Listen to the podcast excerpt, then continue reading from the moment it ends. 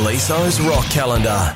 Now it's it's all well and good for us to have a bit of fun with Yeah. um, people's expensive divorces. Well, that's right. And what led to them? Yeah. it was on this day in uh, 2003 Yep. Mm-hmm. that uh, Brian Ferry, amazing singer, one of the greatest, Bloody oath. uh, he divorced his first wife, model Lucy Hillmore, after 21 years. Mm. Yes. Mm. Uh, it was on the grounds of adultery, and guess who was the adulterer?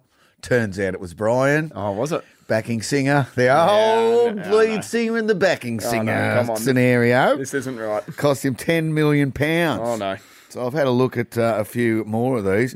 Bruce Springsteen and Julianne Phillips were married in '85 and Yeah. got divorced in '89. It cost him twenty million bucks. That's four years. That's five mil a year. Five mil a year. Brilliant.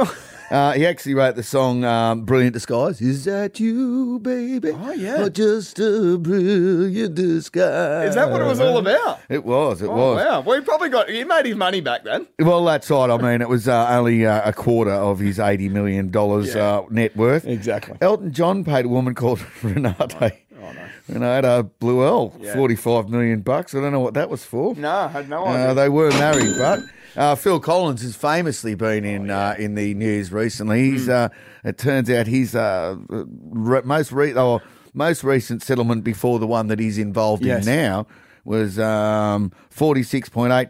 His three divorce his three divorce settlements have cost him eighty four million bucks. 84. So when you're walking down the aisle for the third time, Wow. you must think, surely this one's got to work. Yeah, yeah. Because of a, a, a half of a third doesn't leave me with much. Third time's a charm. And then, of course, Sir, Sir Paul McCartney of Yes, the Beatles. yes, yes. He married uh, famously after Linda, the love of his life, Linda Eastman McCartney, after Yeah. she passed away, sadly.